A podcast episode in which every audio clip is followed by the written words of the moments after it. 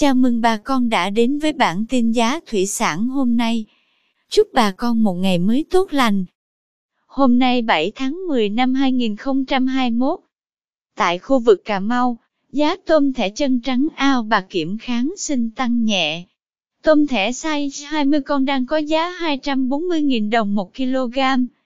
Size 20 con nhỏ giá 237.000 đồng. Size 25 con lớn giá 185.000 đồng 1 kg.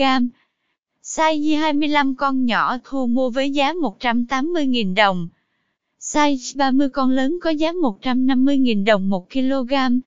Size 30 con nhỏ giá 148.000 đồng, tăng 1.000 đồng. Size 40 con đang có giá 129.000 đồng, tăng 1.000 đồng. Size 50 con có giá 112.000 đồng 1 kg, tăng 2.000 đồng. Size 60 con đa. Cảm ơn quý bà con đã theo dõi bản tin giá thủy sản hôm nay.